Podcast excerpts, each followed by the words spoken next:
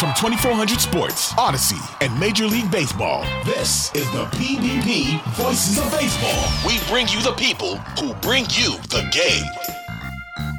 Hello, hello, hello, and welcome into the P B P Voices of Baseball, our final episode of the regular season. And for this one, we've got a doozy. Just taped a couple of weeks ago with the great Bob Costas. You should not need his resume. Um, you probably remember him from doing N B A Finals for years with the Jordan Bulls and many others on N B C. N F L studio shows over there, Olympics studio shows, and the Major League Baseball Game of the Week for N B C in the eighties as the understudy for and the eventual partner with Vin Scully. There were lots of postseason series in the nineties. But I guess it's his place as a commentator on the state of baseball that cemented him in the zeitgeist as part of Ken Burns' baseball documentary series and much, much more. And he still does games, which we will discuss, including a postseason assignment this season upcoming. The big thing, though, the big takeaway that I want you to know is what a kind and generous and engaging man he is. The connection that we had in conversation was so easy and so fun. You'll hear it. And he didn't have to bother to try and really connect, you know? He stayed on after we finished our conversation for like twenty or thirty minutes afterwards, and we just talked about all sorts of stuff. At one point, we were discussing Barry Bonds and Clemens and A-Rod and Manny, and I told him I needed to take a break and call nineteen ninety-four Matt Spiegel and tell him he was having a conversation with Bob Costas. And Bob said, well, I hope I lived up to it. And I said, are you kidding? You exceeded it. Before we get to Bob, stick around for the end of the show, and I'll tell you about a very special playoff episode we have coming up for you next week. But now to Mister Costas. Got a chance to tell him so many things about our shared love for baseball and went deep into Bob Costas' mind as a lover of the sport and, of course, of the craft. Enjoy. All right, I welcome a hero, a guest of great desire, and a legend, Bob Costas. Bob, I have uh, I have questions. Yes. Um, but uh, yes, I, I, I but I, I wanted to start with this because it can't be a coincidence that as your vast and varied broadcast career has progressively simplified itself by your own choosing, baseball mm-hmm. remains. Um, so I, I assume yeah. that base that baseball play-by-play, which is what I'm investigating here, is yeah. one of the first broadcast loves for you as a kid in Queens. But I don't know. Is there an origin story of baseball play-by-play and your love specifically? Yeah, I don't know that there's really an origin story. It just kind of seeped in. Uh, when I first became aware of sports, and for that matter of radio and television, baseball was still the unquestioned national pastime. Now, the Dodgers and Giants had just left for the West Coast, and the Mets didn't exist yet. But the Yankees were the best team in baseball year in and year out when I was a little kid. And their announcers were Mel Allen and Red Barber, their primary announcers. So while I had nothing to compare it to, I was hearing that kind of lyrical, well-paced um, soundtrack of baseball. And then very briefly, just as it happened, we lived in Los Angeles in Southern California for a year and a half in the early sixties. And I listened to Vin Scully on a transistor radio. So basically at that point, when I'm ten years old, all I know of baseball broadcasting is Mel Allen, Red Barber, and Vin Scully. And then subsequently, every time I heard another broadcast, now there were exceptions. Uh, I soon became sophisticated enough to know that Ernie Harwell, who I'd listened to on W J R in Detroit, I'd go out to my father's car with the keys when I was much too young to drive and just turn it one click to the right. And then I would start fiddling with the dial. And I'd pick up W J R in Detroit and Ernie Harwell and K D K A in Pittsburgh uh, and Bob Prince. Uh, and sometimes on a very clear night, Harry Caray and Jack Buck uh, on K M O X, where they were partners on the Cardinals games. And they were much different in their styles. Um, and along came Lindsey Nelson and Bob Murphy with the Mets in nineteen sixty-two with Ralph Kiner, who was endearing, but not because he was a classic baseball broadcaster. Uh, but having mentioned at the beginning of this ramble, Allen, Barber, and Scully, it became clear to me, even when I was like twelve years old, other than the few others I mentioned, it was a big drop off. There were there were others who were competent, but they didn't have that special sauce that turned a baseball broadcast into a melody. So that that enchanted me when I was a kid. Oh, understandably so. You know, it, it's it's interesting because Red and Mel, as two play-by-play guys who were partners, taking turns but also working together, mm-hmm. still is the way. Still is the way that the Mets do it. Um, with two play-by-play folks. Last night, just last night, I was listening to John Miller and Dave Fleming doing mm-hmm. the Giants game as Alex Cobb was trying to finish out that no-hitter, and right. I'm sitting on the balcony listening, and and there's that well, timelessness I was, I was listening it. to that. I was watching it as it happened with uh, Krukow and Kuiper on T V. I mean, that that's two great teams. That's both phenomenal broadcast teams right there. But I, I I don't know how many ball clubs do the two play-by-play voices, both with that lyrical, melodic sensibility as as partners anymore. It, it's an old model. It doesn't exist too much anymore. Not not too much. I haven't done a complete survey. I can't say exactly to what extent, but I would say the majority are not like that. And the way it was done back then was, yeah, there were two guys or maybe even three. The Brooklyn Dodgers had Red Barber, Connie Desmond, and the young Vin Scully. But seldom were they really on the air simultaneously. One guy would have his innings. The other guy would have his innings. And Red Barber might say, and now to take you through the fourth and fifth, here's Vin Scully. And then Vin would, oh, thank you, Red. And maybe, maybe they talked to each other a little bit. But it wasn't like one's the play-by-play guy and one's the analyst. The whole idea of an analyst really didn't exist. They were classic yeah. play-by-play men. And even if they were former ball players who became play-by-play guys, like Wade Hoyt, the Yankee pitcher, who became the Cincinnati Reds broadcaster, uh, they took the role of play-by-play man rather than than analyst. Mm-hmm. I, you know, there was a moment last night. Um, uh, your friend John Bugshambi gave me a lift home from Wrigley Field last night. And uh-huh. we're listening to John Miller call this game. And there's a moment where John Miller says, um, there's a foul ball off to the left over the moon. It's not full. It looks full. It'll be full tomorrow night. Just right. it, it was just we both grinned and giggled right. because he's such a master. It's just flowing into the description of, oh, there's the moon. I might as well describe that for people. He's that. Well, I, I contend, that detail. I, I, yes. That detail is important. And of course, even a good radio broadcaster now uh, has grown up with television, and they all have a monitor in the booth, which is useful, especially if there's uh, a disputed play and you want to look at it again and you describe it. But apart from that, you should really, if you're on the radio, call a game as if you're talking to someone who doesn't own a television or is blind. That really is the way it should be done. And there is too much of an assumption um, because so much of television is seeped in. It's rare to hear a radio broadcaster, even an otherwise good one, describe a pitcher's delivery or a batter's stance or what number does the guy wear. All those little things are taken for granted because of television. What is it about the single voice and the hum of the baseball game and being outside, whether it was listening to Ernie Harwell on a porch mm-hmm. in Detroit or me in Chicago listening to John Miller or you in, in Queens listening to Mel and Red? What is it about the timelessness of that that connects us through the generations? I don't know. Well, I think, first of all, baseball has the deepest and richest history of any sport, so there's more to call upon. Also, it has always had a pleasing leisurely pace.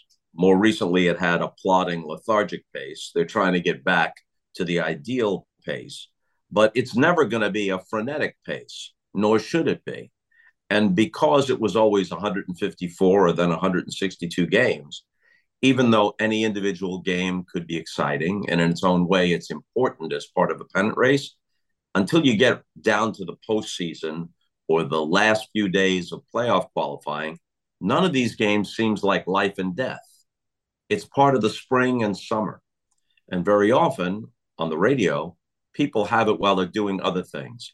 They're at the beach, they're in the car, they're in the backyard barbecuing, whatever they're doing. And the game is just kind of a presence in a different way than you would follow a once a week football game. Not just because of the time of the year, because it's fall and winter for football, but because that football game seems more essential. You know, it's once a week and it's your team. Um, and basketball and hockey, which call upon a considerable amount of skill to call well, be it on television or on radio, it's still a different thing.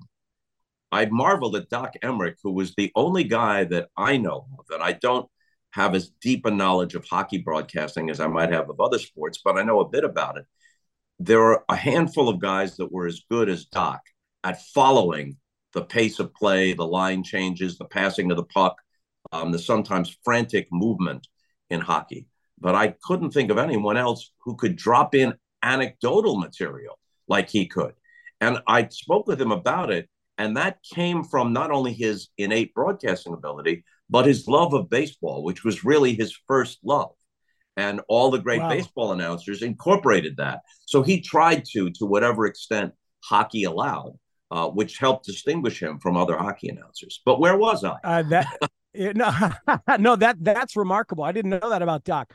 Hey, Doc has come up on this podcast and in these conversations because I've spent a lot of time thinking about verb choice for soft contact on the ground, hard contact yeah. on the ground, soft mm-hmm. contact in the air, hard contact in the air, and gone through synonyms and written them down and tried to internalize them for the times that I've gotten a chance to do radio play-by-play.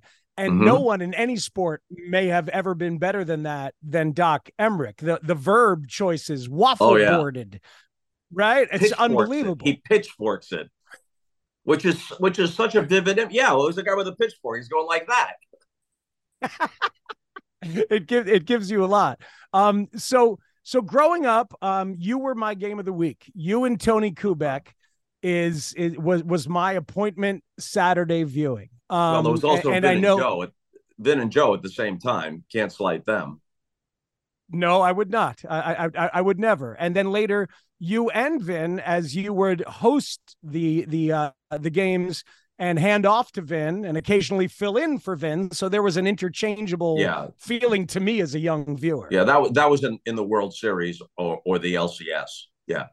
Yes. Um, so, but I, and, and here you are still at this point, uh, all these years later, still doing games on M L B Network. Um, mm-hmm. and, and T B and T B S, will there be T B S this year or a studio host? Yeah, I'll, T B S? I'll do one of the two National League Division Series for T B S with Ron Darling this October.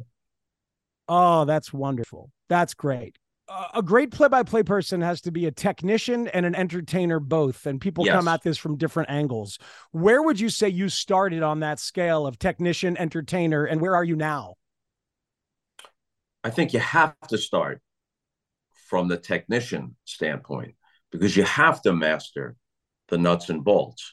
You also have to remember that while I did a handful, and I mean a handful, of games on radio, filling in for Jack Buck on K M O X, and I did some minor league games when I was at Syracuse. It's probably less than a dozen. So almost everything I've done was not only on television, it's on network television.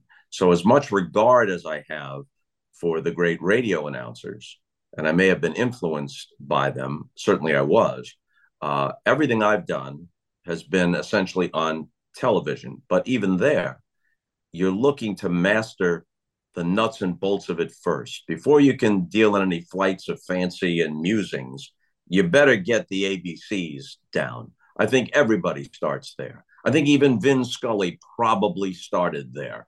And then, but it didn't take him as long as it took most mortal men uh, to get to a different place. But you still have to master the basics first, and then it becomes a blend.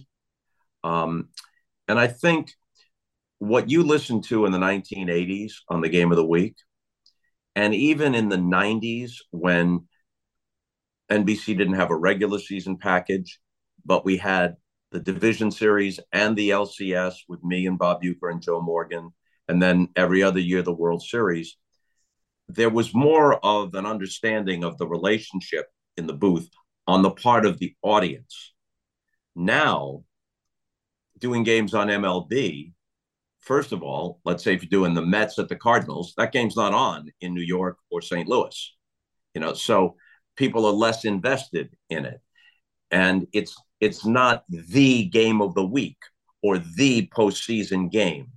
So even if I have a great relationship with Tom Verducci or with Ron Darling, that can't be expressed and appreciated in quite the same way as Saturday after Saturday, year after year with Tony Kubek, or Vin with Joe Garagiola, or Ron Darling in a booth with Gary Cohen and Keith Hernandez, where not only have they been together for a long time and all the little quirks and asides and goofy stuff comes into play, but virtually everybody watching is a Met fan. And so they're feeling the same highs and lows, which is different than a national broadcast. You have to take into account yeah. all those things. So I think if I were a local broadcaster, which I thought that my, my biggest aspiration when I was at Syracuse University in my twenties was to be a local baseball broadcaster somewhere. And in my mind's eye, on the radio. And I think had I had that happened, then even more of a whimsical side uh, would come out. It came out with Uecker. It came out with Kubek. Um, it came out in different shows with Ahmad Rashad and studio shows. But it's just a different relationship on national T V as opposed to locally. My team, my voice of my team. That's a whole different deal.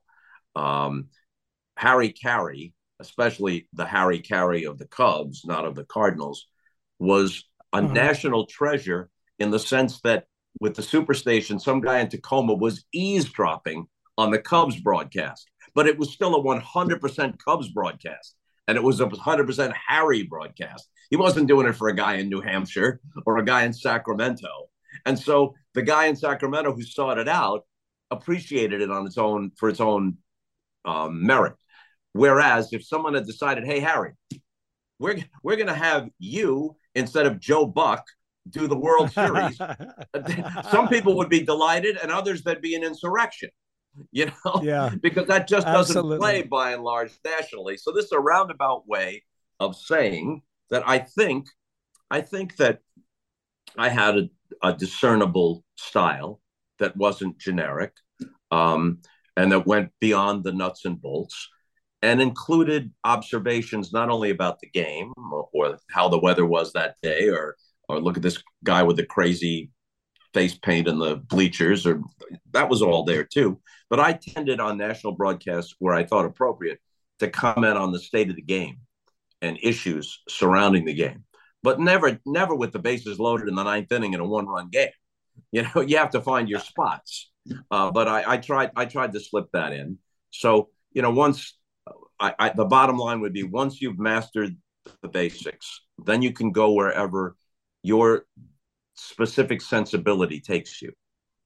Mm-hmm. That it, it, it makes all the sense in the world. A couple things there. I've talked with Joe Buck several times uh, about this phenomenon, and now Joe Davis deals with it. Of mm. and you'll deal with it in the playoffs uh, and do it on, on T B S. That you, you're with this companion sport.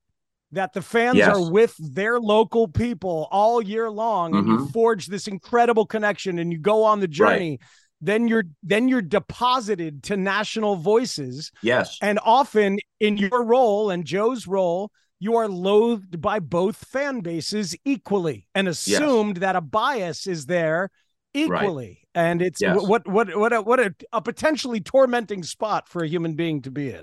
This is as old as network baseball on television itself. And you get much less of it with football, because even though football has local radio broadcasters in the N F L, every game is a network game. So there's not as much yeah. of an attachment. And basketball or hockey are different from baseball. So I've said this for a long time. As long as the technology allows it, why not do the equivalent of a Manning cast or a K-Rod cast? So let's say last year it's the Guardians and the Yankees, Ron Darling and I did on T B S. Let's say you want to hear Tom Hamilton, the terrific voice of the Guardians, even though he's their radio voice, he's their primary guy. So they'd move him over in this experiment that I'm talking about. Why not just have a parallel telecast.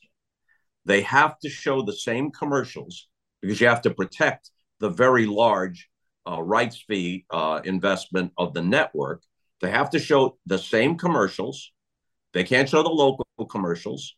Um, and they maybe they get one dedicated camera, but basically they're relying on whatever the T B S or the Fox people are putting out. And that might be a little bit off center from what they're talking about at any given time, but they'd adjust to it. And the point would be that if you want to hear Tom Hamilton, you should hear Tom Hamilton because that's the way your team sounds. And then some people might mm-hmm. go back and forth, but they would have that option. And as long as there was a way, and the technology is there, to protect the investment of the network, it might actually increase their ratings.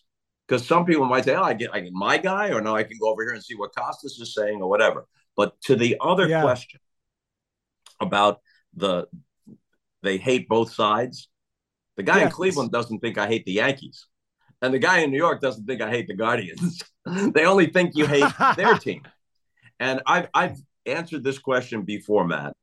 Um, and maybe you've heard me give these exact same examples. I don't think any network broadcaster has ever received a letter back when people wrote letters or an email to the effect of, "Dear Mister Buck, Costas, Davis, whatever, I live in Tacoma and I'm a fan of the Seattle Mariners. Hence, I had no rooting interest in the World Series between the Phillies and the Astros, other than the fact that I'm a baseball fan. And yet I was appalled by your obvious bias toward the Astros or the Phillies." That no one has ever received one communication to that effect.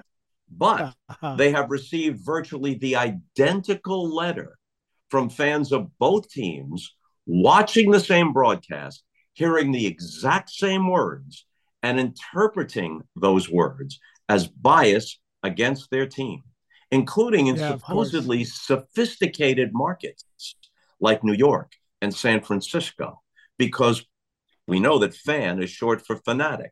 And even intelligent, mm-hmm. otherwise rational people throw that out the window when it comes to their team, where their definition of objectivity is to root as crazily for their team, which is their right, enjoy it yes. as they are, to see it through yes. the prism of their fandom. So in that world, understandably, their team loses, the other team doesn't win.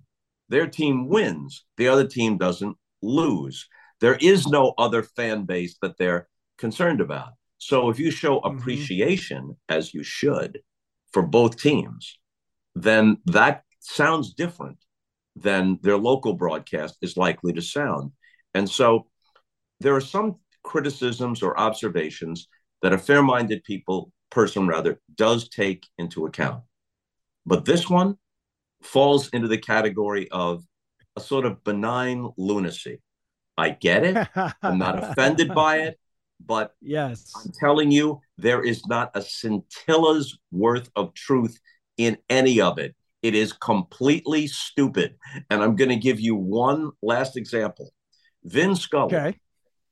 Vin Scully, the paragon of professionalism, is doing the nineteen eighty-six World Series, one of the most okay. famous World Series, the Red Sox and the Yankees, with Joe Garagiola. And this is before Twitter existed or anything else. Uh, but people would call a station with a complaint. And the N B C station in Boston logged some eight hundred complaints that Vin and Joe were unfair to the Red Sox. Simultaneously on the same night, one thousand complaints in New York, roughly, is around figures, one thousand complaints to W N B C in New York or to N B C headquarters in New York, complaining about the exact opposite. They're unfair to the Mets. Oh. I attribute the difference to the larger population of New York and the fact that back then there was such a thing as a toll call. So it would cost you to call from Boston or Vermont or whatever uh, was part of uh, Red Sox territory. But the point was that people in sophisticated cities where they read the Boston Globe and the New York Times were convinced that Vin Scully was, mm-hmm. was dumping on their team with the same words on the same night.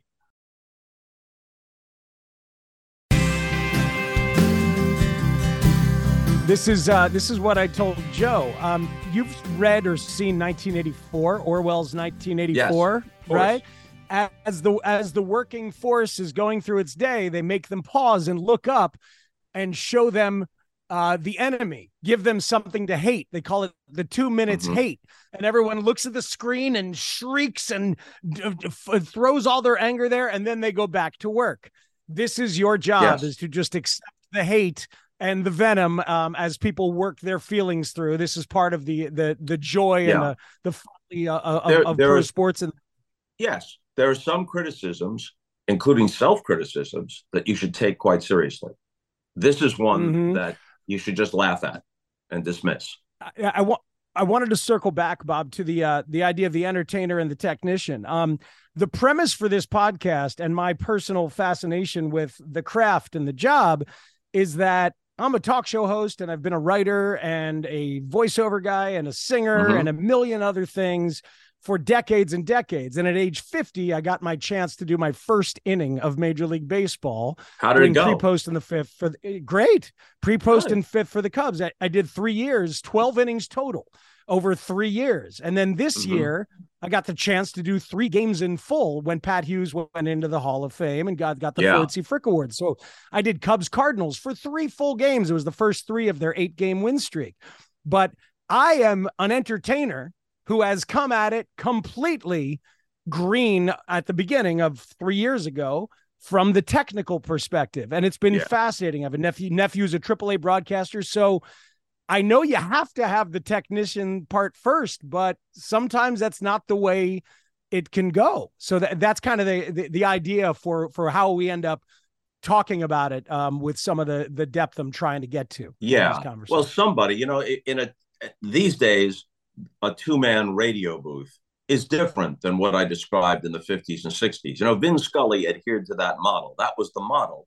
And so he took that forward when he did radio for the Dodgers. Jerry Doggett was at his side, and he'd say, well, here's Jerry Doggett. Thank you, Jerry. And then he would just do what he did. And then on television, he worked alone, but he was the last of those doing that. Um, on radio now, you'll usually hear two voices. The play-by-play guy is the dominant voice, but it's not like the other guy isn't there at all. And the other guy is almost always a former player and therefore a color man or, or analyst. But to your point, somebody's got to drive the bus. You know, someone else can be the conversationalist at, in the passenger seat, but somebody's got to mm-hmm. drive the bus. And some of that is just getting you from point A to point B. And that is the duty of the play-by-play man, no matter how colorful that play-by-play man's personality might be. You're right. And broadcasting is broadcasting in some of that regards. I know how to come in mm-hmm. and out, out of break, and I know how to do yeah. the live reads and slide that in and, and set people up. But it, obviously history is littered with former ball players who learned to be play-by-play technicians. Yeah. So it can happen, right? Uecker, Brantley right now um, does several, in- I mean, there's, there's a million, obviously. Um, you- I wanted Uecker's to ask you. Probably uh, the, Uecker's probably the best of them because his, it's amazing. At eighty-nine going on ninety, he sounds almost exactly the same as he did twenty years ago. But it's, it's if incredible. You didn't know, if you took out all the great Mister Baseball comedy and you didn't know of the futility of his career and you just listened to his calls, they're terrific. I mean, he's, you'd have no idea. He could get, he could, he, he could have gotten the Frick Award just on the basis of his pure play-by-play and leave the persona aside. But of course, when you combine it with the persona, then, then you got a baseball treasure. Bob, um, the perch where you sit uh, mm-hmm. above the game with that perfect view, being able to see the whole field yeah. uh, is special, is special. And I wondered if there's what, what's something that you can see from that spot when you work that, that fans would learn a lot about the game from if they were able to sit there and watch from there? Well, you know, um, there are some ballparks, especially now, where there are skyboxes and all the revenue producing things. And eventually the, the broadcast booth gets put like at the top of a wedding cake. The worst in my experience, and I haven't broadcast games in all thirty major league parks, thirty present major league parks, but of the ones that I've done games from, a National Stadium in D C, the, the pitch is so extreme that when you first do a game there, you think that every routine fly ball is going out of the park. It's almost impossible to judge. Um, the same thing was true when they wedding caked Fenway Park, because there was no other way to do it. Um, and then you had to get used to it, because Fenway and Tiger Stadium used to be the booths that were closest to the field. You really felt like you were in the game. If the crowd was quiet between innings, you could almost hear conversations from down on the field. And Ernie Harwell eventually had to put a net up in front of him as he got a little bit older and his reflexes dulled a little bit, because foul balls would come straight back so quickly into that booth because they weren't coming at the same arc. They'd come back like five or six a game. Now maybe five or six a season might find its way into a, uh, a way up their uh, broadcast booth. So what was my point? I had a point. What can, what can I say? No, no, you know? You were talking about how, how the perch changes from place to yeah. place. And, you, and, and you're right, yeah. because because I, I can read I can read stuff well from Wrigley uh, now. But you're right. Fenway or, or the Nationals is legendarily right. bad. Um, but yeah. So so question was, uh, what can you learn about the game? Like watching the fielders or watching the ball. But but but what you're saying is like, learning how to read the ball off the bat is supposed to be what you get yeah. great at in that spot. Yeah. And it, it's, it's a little more or less difficult depending yeah. upon uh, the, the angle and um, the, the relationship to the field. Uh, but what you can see that the person in the stands or at home can't see, you simultaneously see the entire field with the naked eye. But you've also got the monitor there, which isn't just showing you program. You have an I S O camera. So that's searching around for interesting stuff. Who's in the bullpen? Um, oh, here's a possible shot we might go to of a kid with an ice cream cone smeared all over his face. Um, here's the, the manager in the dugout.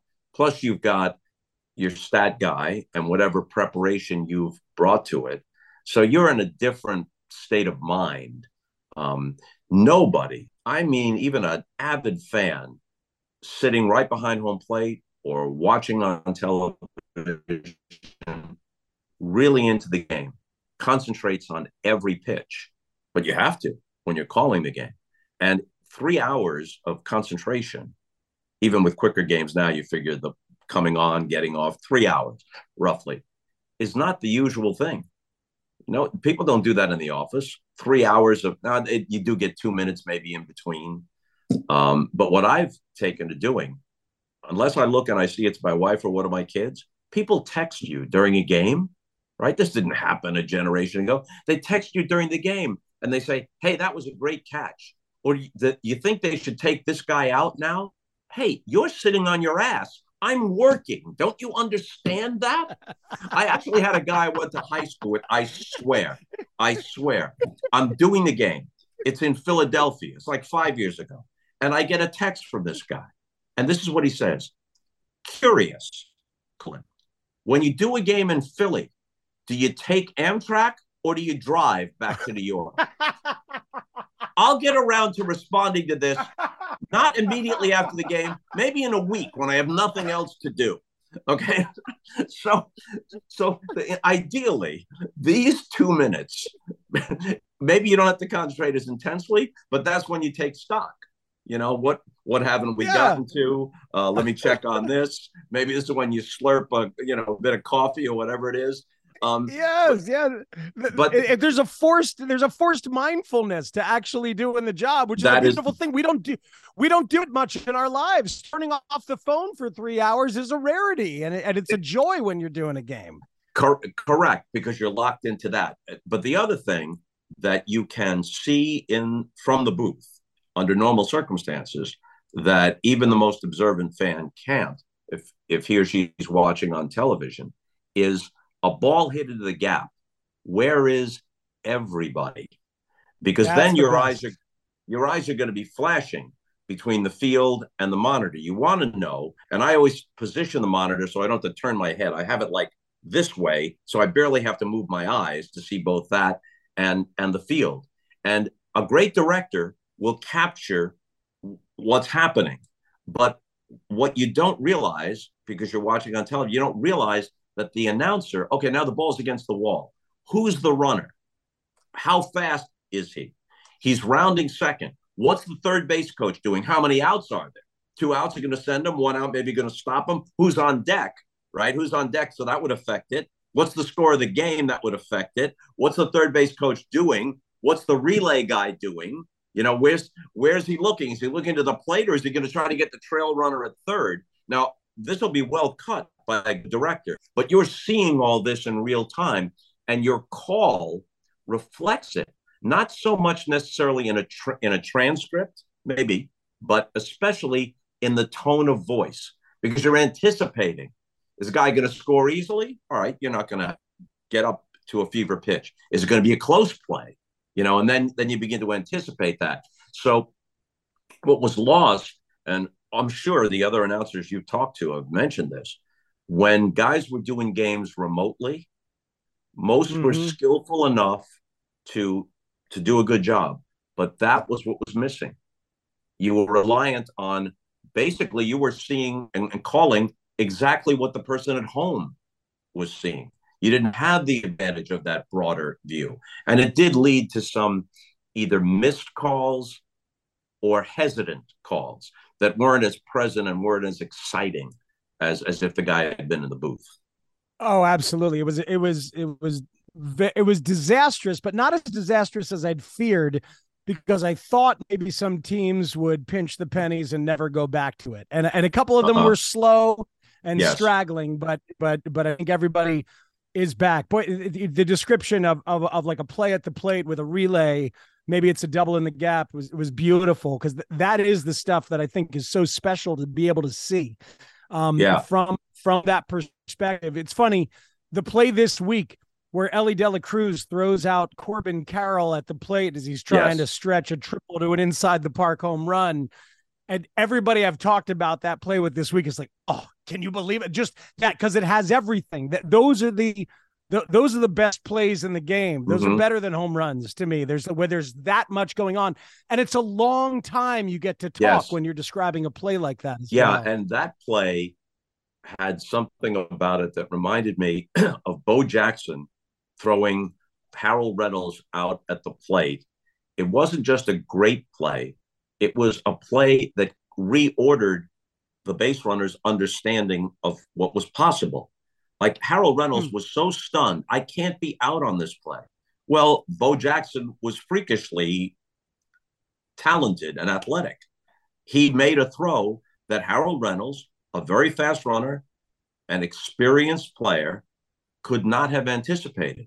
And we know that Ellie De La Cruz throws as fast as as most elite pitchers. I mean, his throws have been have been measured at ninety-seven, ninety-eight miles an hour. So that one was at ninety-nine point seven. It was at ninety-nine point seven, that throw uh, that, on that play. So, so that's probably his highest measured velocity to this point. And, you know, a base runner and even a third base coach has an intuitive sense of all these things. You know, what can we expect here? He might, he might gamble. It's not going to be a perfect throw. It's not going to be right on the plate. So I'm going to be safe unless it's perfect and the tag is perfect. I'm going to be safe. But what Carroll, who's one of the fastest runners in baseball, did not take into account is that now the relay is coming from a guy who throws harder than anybody else. I've never experienced this before. So he'll be he'll be forewarned the next time. Yes, uh, absolutely. Um Bob, is there a specific item when you're doing a baseball game mm-hmm. that you like to have with you in the booth? Could be a good luck charm, a talisman, or anything that you absolutely yeah. need to do the game that is unique to you? Well, my only thing, and it, I have it with me almost all the time. I don't happen to have it on me right now, but uh, I have my nineteen fifty-eight Mickey Mantle baseball card uh, oh, yeah. that I always have in my jacket pocket when I'm calling a game. And I, but by the same token, if I go out to dinner, I have it. I went to dinner last night, I had it with me. There's always an off chance. Now, I'm not I'm not really a superstitious sort, sort, but there's an off chance. It still happens. People will ask me, strangers, do you have that Mantle card? And I don't want to disappoint them. And when I do produce it, they're delighted. like fifty, sixty year old people. They're delighted to see it. So I don't, I don't want to disappoint them. So especially for a baseball broadcast, I would, I would feel naked if I went into a booth to call a game and didn't have the fifty-eight mantle with me. Now, a more practical thing wow. is I always take binoculars with me because uh, there are, there are times when you want to see something up close that the truck is not going to give you. You just want to examine something a little bit more closely. Sometimes it's between innings, like what's going on in the dugout. Now you can alert the truck to that and they might find it for you, but sometimes you just take your own initiative. My, um, I, I, I wonder about scoring. Uh, just had Bob Carpenter on a previous episode, and and mm-hmm. I use his book, as do so many. Um, also, Marty Bre- Marty Brenneman's answer yep. to that question was the number one pencil. He used to use the number one pencil only, and he couldn't get it anywhere, so he ended up buying it by the case. And I had never yep. known the number one pencil existed. Yep. Um, but but w- what have you used to score with, and has that evolved yeah. through the years for you? I luckily was right here under this desk. Now, this is my advantage as a guy who did the game of the week in the eighties and only all-star games and postseason in the nineties, and now just the occasional game for M L B Network. So the only time I'm doing consecutive games, essentially, is in the postseason. Uh, and it's never more than five in the division series. So I can do this, whereas the guy who's doing one sixty-two, almost all of them have a notebook. So they can go back to yesterday's game or the last time these two teams met. And didn't that guy throw tight on this guy? And that's why this guy's huh. glaring at him this time. There's a there's a backstory. So they couldn't do this. This is my scorecard. Can you see it? I can pull it back okay. a little bit towards you. Yeah. You see it, or is, is, is it that blurred? hand? Is, is it, I got it. Is that hand created by you? What is um, that? It, it was created by a graphic artist friend of mine in Saint Louis in the eighties when I started doing the game of the week on N B C. And the point of wow. it is that while I might have index cards and other notes, I'm getting as much as humanly possible onto this giant scorecard so that mm-hmm. so that the spaces to put in the names on the lineup are bigger. The spaces for notations for six three or, you know, a triple or whatever it is are bigger so that I can put in, it was a three one pitch, it was a slider. I can put stats in. The defense is up here. Uh, the pitching changes are over here. But then there's this whole side on both sides, just flip it over, depending on which team is at bat, for other notes so that I'm not doing this all the time. Yeah. I guess on a podcast, people don't realize what I'm doing. I'm turning, turning my head from side to side. Um, no. Most of it is right in front of me so that I don't have to search as much. And then once I've made all these notes, uh, some of it I transfer because you don't know. You're working the night before. Uh, you don't know what the lineup's going to be exactly. So then you transfer some of it over to the little slot where the number two hitter is or the number eight hitter is. There's even a space at the bottom for the bench, and you put left, right, switch, so you know what the what the bench is. And then, and this is an advantage that the local announcer doesn't have because I'm just just doing that one game. And even if I'm doing a postseason series, it's always the same two teams. Um, but I look it over so that I've essentially memorized it or I'm familiar with it. So that when I glance at it, I'm not reading it again. It's a, it's a reminder. It's a reminder of something mm-hmm. I've already internalized. This works very well for me. I don't think it would be practical for somebody who's doing a game day in, day out. Uh, it's it's a beautiful uh, visual, though. I'm glad you showed it to me. Having all that extra space and then the flip over to have the other team on the other side. I haven't talked to anybody who, who does that. You designed it that way. You knew you needed, you knew yeah. exactly what you needed and, and had a friend tweak it the way that it works best for you. That's that. That's right. And one time, one time I, during, it was a playoff game, like twenty thirteen, twenty fourteen, Cardinals and Dodgers. Uh, back then M L B N had two games in the playoffs uh, each year, one in the National League and one in the American League. So I'm doing the game at Dodger Stadium, and I did get distracted, which you shouldn't do. You know, maybe the producer's saying, we're going to do this, we're going to do that. And I didn't flip the card over. So the Dodgers, the Dodgers had, had, were in the field. And I started saying, well, so coming up, and I forget who it was, might've been Austin Barnes or somebody, uh, whoever was catching for the Dodgers. And it took me like two pitches to realize, you moron, the Cardinals are at bat. You're going to flip the damn thing over. So then I made it, then I made a joke out of it. Then I guess, well, perhaps it would be advisable to flip this card over. Uh, Al Michaels called me, he got a kick out of it. Oh, that's great. That's great. Well, you know, I mean, people mess up. I mean, I'm I'm I'm with there with with Boog last night. We're listening to Miller, and Miller got caught doing something. He started a sentence he couldn't quite finish, but he's so artful that I'm sure nobody noticed, other than yeah. maybe Boog, who had to alert me to it. It happens all the time. Well, you know, if you're skillful, you can turn a bobble.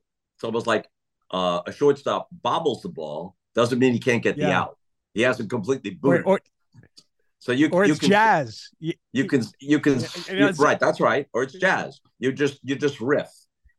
But also, yes, it's like you make the you, mistake, make the mistake once, it's a mistake. Do it twice, it's jazz. See, I leaned into it like that. Yeah, you got to lean into it. Um, you know, Johnny Carson used to do that all the time. If a joke bombed, it became funnier than if the joke had connected. Uh, yes. But that's partially a product of having the trust of the audience. If the audience already likes you and accepts you, then a then a misstatement or some kind of awkward moment, uh, they forgive you for it, and they may even embrace it. You know, Vin Scully didn't yes. make many mistakes, and even when he did make a mistake, his way of getting out of it was so artful. This must have happened fifteen years ago, and I don't remember the exact circumstances, except the bases might have been loaded, and it was an extra base hit, and guys are running everywhere, and he had the wrong guy arriving at third base. And, you know, he's doing the game by himself, so he can't, you know, bounce it off somebody else. And so when he realizes that it's wrong and he sets it straight, then he goes, easy, Scully, easy. Like, like he's talking to himself. He's gonna like slow down, easy, Scully, easy. Or or he's or he's channeling Red Barber from nineteen fifty-two, giving the young wow. Scully, you know, some advice. Wow. And you know that at that moment, all the Dodger fans are like, you got this, Vin. That's all yeah, right. That's right. You got this, buddy. Yeah. That's right. Oh God. Uh, um All right. Uh tell me a moment that you loved in the booth that we ought to go pull and listen to. Uh, yeah. First thing that comes to your mind it, it, that you're comfortable everyone hearing, assuming that we can find it. You know, this one probably is known to some of your uh, listeners, and I didn't expect the questions just popped in my head. It's my, maybe not the best example, but nineteen ninety-five Division Series, Red Sox at Indians, as they were then known. Um, game goes fifteen innings. There's some rain, and Tony Pena, on a three oh pitch, um, homers to win it. And I was so surprised by it. The call is accurate, but it also reflected the kind of surprise that someone in the stadium would feel. I've hey, never had that opportunity. When you were active, your managers weren't that desperate. That's what I'm saying.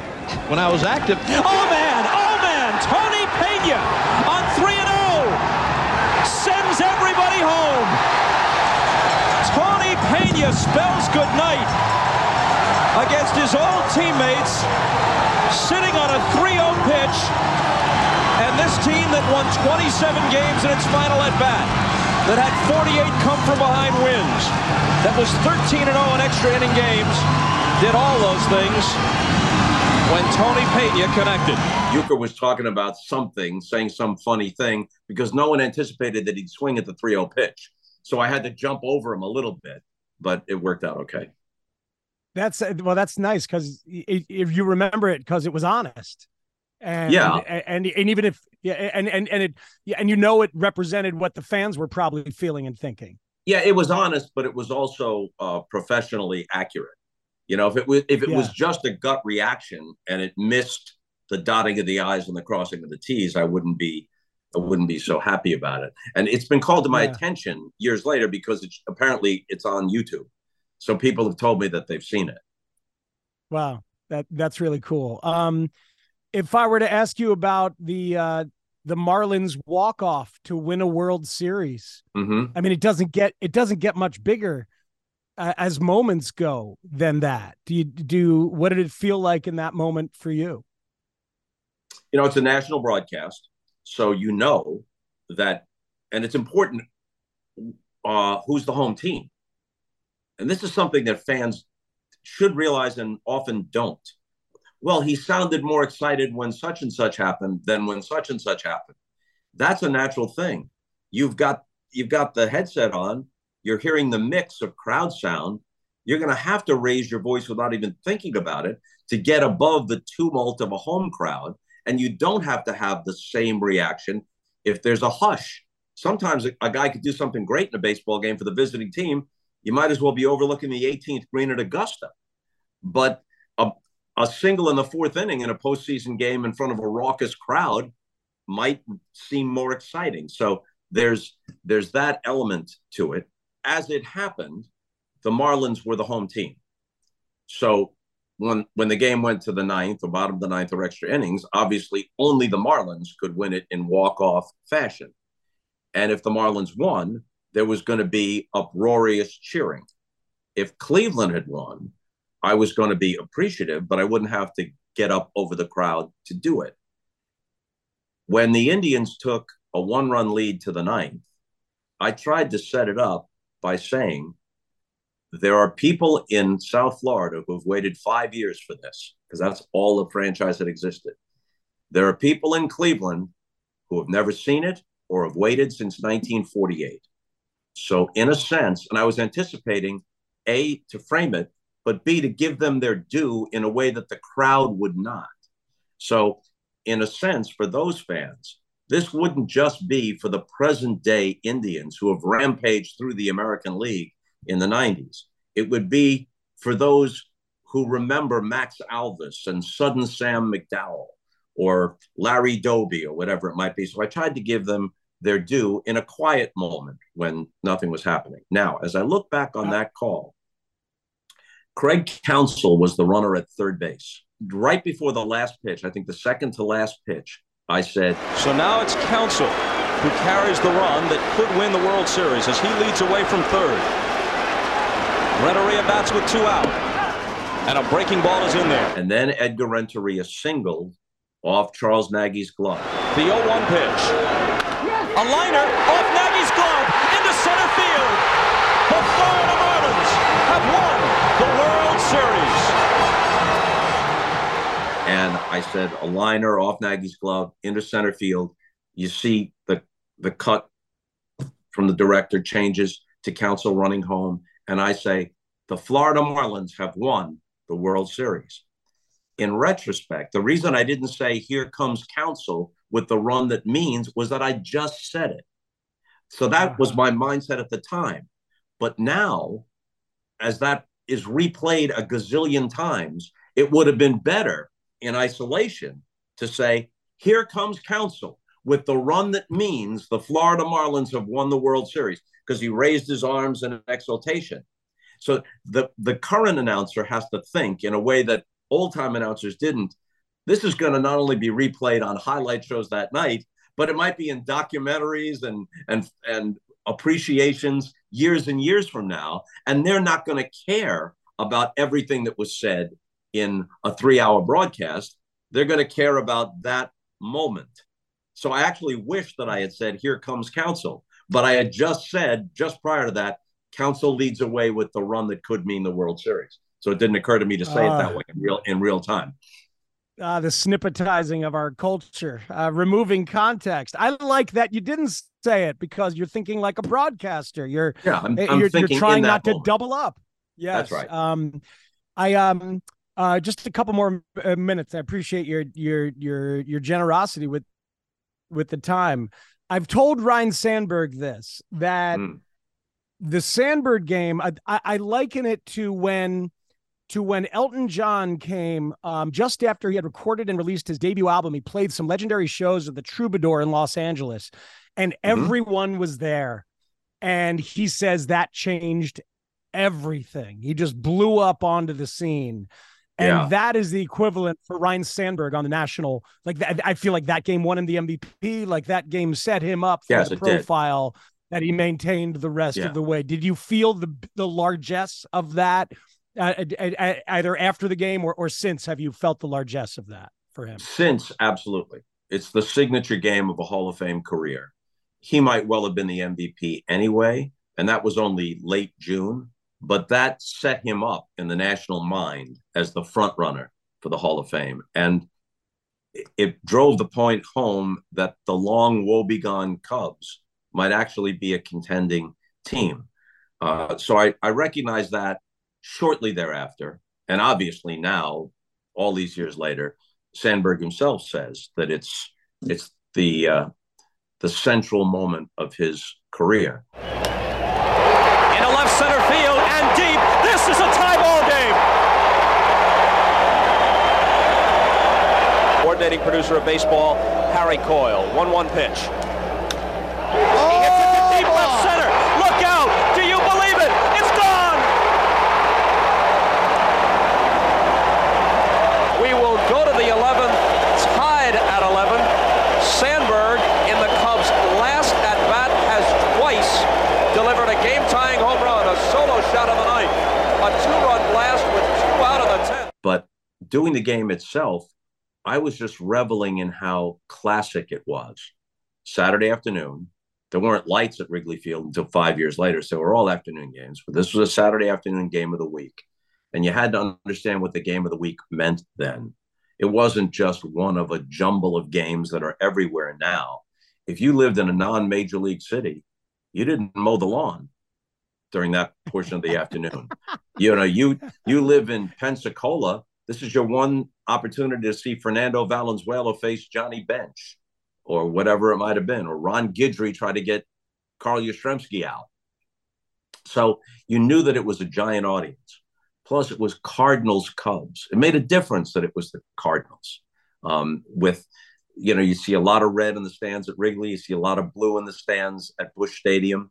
Uh, there were central characters involved who were vivid. Whitey Herzog, Willie McGee, Ozzie Smith. And they all put an imprint on the game. Bruce Sutter was bound for the Hall of Fame. By acclamation, the best reliever in the game. Relievers were used differently then. He came in in the seventh and was still pitching in the tenth. He gave up both last-ditch home runs to Sandberg.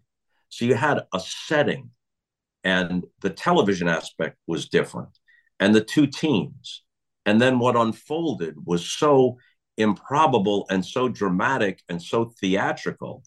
And the movie The Natural had come out that spring. And so it occurred to me to say, we might be looking at the real Roy Hobbs, because this is almost too theatrical to be true. Um, so I was, that's what I was thinking of in the moment. And it was only somewhat afterwards and continuing to this day that I realized how important it is to the history of the Cubs and to Ryne Sandberg's personal history. So much so, you're in Chicago, you probably know this. There have been at least three documentaries done about that game, not just about the Cubs, which is a rich subject, but about that game. And on that date, every year, somebody calls me, usually from Chicago, to be on and, and talk about and talk about that game. And it's the only regular season game, other than the George Brett Pine Tar game. It's a regular season game that has a name, the Sandberg game. And Matt, I swear, it doesn't happen nearly as much. But for a long time, if I was in Chicago, I could be walking down the street, and a cab driver might yell from the, the window, "Bob, the Sandberg game." That's all he'd say. Was that like, yeah, I, I, I know. It's a code. And he, he wasn't so much applauding me as he was seeing me reminded him of a, of a shared memory. So we were, yes. we were the same in that moment. You know, we both experienced it. We both remember it. You give the guy a thumbs up. Uh, it's so beautiful. Um All right. Uh, Bob Costas, want to close by asking for the best piece of advice that you ever got, um, or, or it could be something now you'd like to give, but I want to ask for it in two parts. One would be mechanically for actually doing the job of play-by-play. Mm-hmm. And then the second part would be overall in terms of having a successful career. And as I ask this to you, I can't think of anybody who's had a more interesting and, and varied and, and compelling broadcasting career that I'll that I'll ever have a chance to talk to. So it gives a little Thank added you. weight. No, no pressure. No pressure. Um, but yeah, you. so so so first bit of advice is mechanically for doing the gig of play-by-play. You know, Marty Glickman, who was the first of the long parade of sportscasters to come out of Syracuse University, and really the mm-hmm. first athlete. He was on the nineteen thirty-six Olympic team with Jesse Owens, and he played basketball and football at Syracuse. The first jock turned broadcaster and became a first-rate Hall of Fame level play-by-play announcer. And toward the end of his career, N B C hired him as their sportscasting coach. And he would make observations more to a youngster like me and fewer to someone like Dick Enberg. But even with Enberg, he might have an observation respectfully submitted.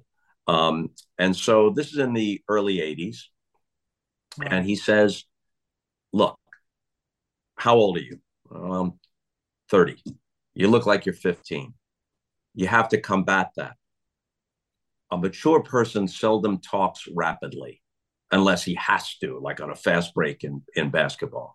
Slow down. Don't talk as rapidly. Let what you say sink in. It will counter the, the notion that you're, as he put it, a bright and well-informed kid, but still a kid. You have to work against that. Um, and I don't know that I ever fully conquered the appearance part, but I did, I did take, I did take his advice in terms of delivery. And I became, wow. I think more, me- not, not measured to the point of being plodding, but, but a better pace. Yeah, I, I, I think it, it added gravitas right away. It yeah. added mm-hmm. a sense of uh, that's right. Uh, uh, yeah, it, it, so that's that that's beautiful. Exactly. I I happened exactly. to see out of nowhere. You know, when YouTube intuits your interests, you know, I get every Rodney Dangerfield bit on the Johnny Carson show. I get all the sixties and seventies music I love, and I get a lot of sports stuff. So this thing pops up from nineteen eighty-two. It's like some regional N F L game, the Colts again, I get to. And I'm thinking, what is this? I'm going to watch like sixty seconds of it. It's me with, not with Bob Trumpy. I wasn't with Bob Trumpy yet. I was with Gene Washington, uh, the forty-niners wow. receiver. And sure. I am so prepared, but I'm rattling this stuff off. Like it's, there's, there's no space. You know, I'm trying to prove myself. And it's like, my God, you, yeah. you sound like you need to take that, a value. That's what that that's, that's I'm thinking. How did how did that, that's what Marty Glickman was how watching? How did they ever stick with me? Yeah, yeah. That's what Glickman how did they ever saw stick with right me? There. Yeah, that's what Glickman saw, and he helped me correct. And then in terms of an overall career, and this could be anything, just you know, some somebody who wants to broadcast and make content for their lives. Just in this conversation, and what I know of you, you've followed this advice, or maybe it's just the way your life has turned out, so it fits this bit of advice. Be as well-rounded a person as you can be. Read as much as you can. Avail yourself not only of other broadcasters whom you admire, which is important, but avail yourself of the world. You know, when you read and you come across something that clicks with you, you're not going to plagiarize it, but it It broadens your understanding of the use of language, the way language can effectively be used. You know, no one should copy Vin Scully, and those who did only sound like pale imitations of the master. But what I got from Vin Scully was the idea of pacing, the idea that anecdotes can be worked in. Now, Vin had a unique advantage beyond his incredible talent, and that was that he was working alone. And the way Dodger games were directed was from the inside out. The, the, the picture was never imposed on him. They always followed him. So he had the, the canvas to do what he did uniquely well. So you can never replicate either his talent or his circumstances, but you can still take something from it. Um, you're not copying. You're saying that's that's a thing. How how does that work for me? Jack Buck had a great dry wit. He was a terrific banquet M C, and he would just throw in these sly asides on Cardinal broadcasts. Now, I'm not going to make the same type of joke Jack Buck made. He came from a different generation, but he did it effectively. That emboldened me to do the same thing. And this may, this seems like it's from left field, but a real turning point for me, because I, I think you were implying that the Sandberg game was as much a turning point for me as for Sandberg. And it was important for me, but the single most important for me, important early thing for me in my television career was David Letterman. When mm. I went on David Letterman the first time in nineteen eighty-two to call elevator races, and they weren't looking for me, you know, he was one of these mock things, and I knew exactly what he wanted. He wanted it to sound like it came from Mount Olympus, straight face, mock serious elevator races. But he was looking for Marv Albert, and Marv was out of town calling a basketball game. All right, so send Don Crick. He's not here. We got a kid here. It, we're, we're taping in an hour. Send them up. So I go to the sixth floor. He had no idea who I was. He actually introduced me as Bob Costa, left the S off. Uh-huh. But I was a fan of Letterman. I knew exactly what he wanted, and it got big laughs. So much so that he invited me back to sit on the set with him at the end of the show. And then he brought me back for subsequent stunts, but then also as a guest. Now, how does that tie in? Prior to that, Don Ohlmeyer, who ran N B C Sports, I was playing golf with him in Hawaii. He signed me to the Hula Bowl. And he said to me as we're playing golf, you know, you're telling me all these stories. You're really funny. If you never get any better than you are now, you'll be good. But if you can incorporate this personality that I'm seeing here, that's when you'll go to the next level. And the reason I couldn't at that point was I was so concerned with, not only am I a newcomer, I look like a kid. I'm so concerned with proving that I have the broadcasting chops, that it might have been technically excellent, but it lacked all the touches that I hope I was able to bring to bear. I had that in Saint Louis because the audience knew me. And I was on non-sports shows in Saint Louis that, that had comedic elements to it. But I was uptight at N B C. So I listened to what Ohlmeyer said, but I hadn't acted upon it yet. But when I got the reaction, not only from the audience, but from Letterman himself, that emboldened me. And I became um, what I hope is true. You know, it's one of the fav- my favorite things that's ever been said about me, and I hope it's true. He's reverent and irreverent at the same time. Oh. It's like, I, if you could put that on my tombstone, I'd be delighted. I'd be happy to die tomorrow if they guaranteed they would put that on my tombstone. Because I think at my best, that was the idea. But at the beginning, I had the reverence, but not the irreverence. And eventually I was able to blend them. That is a perfect place to finish. I, I love that. Thank you, Bob Costas. What a, what a great pleasure. This is Thank you very much, Matt. It was a pleasure to do it. Ah, perfect. The reverent and irreverent Bob Costas, everybody. On the key question of this whole podcast, his answer was fascinating, right?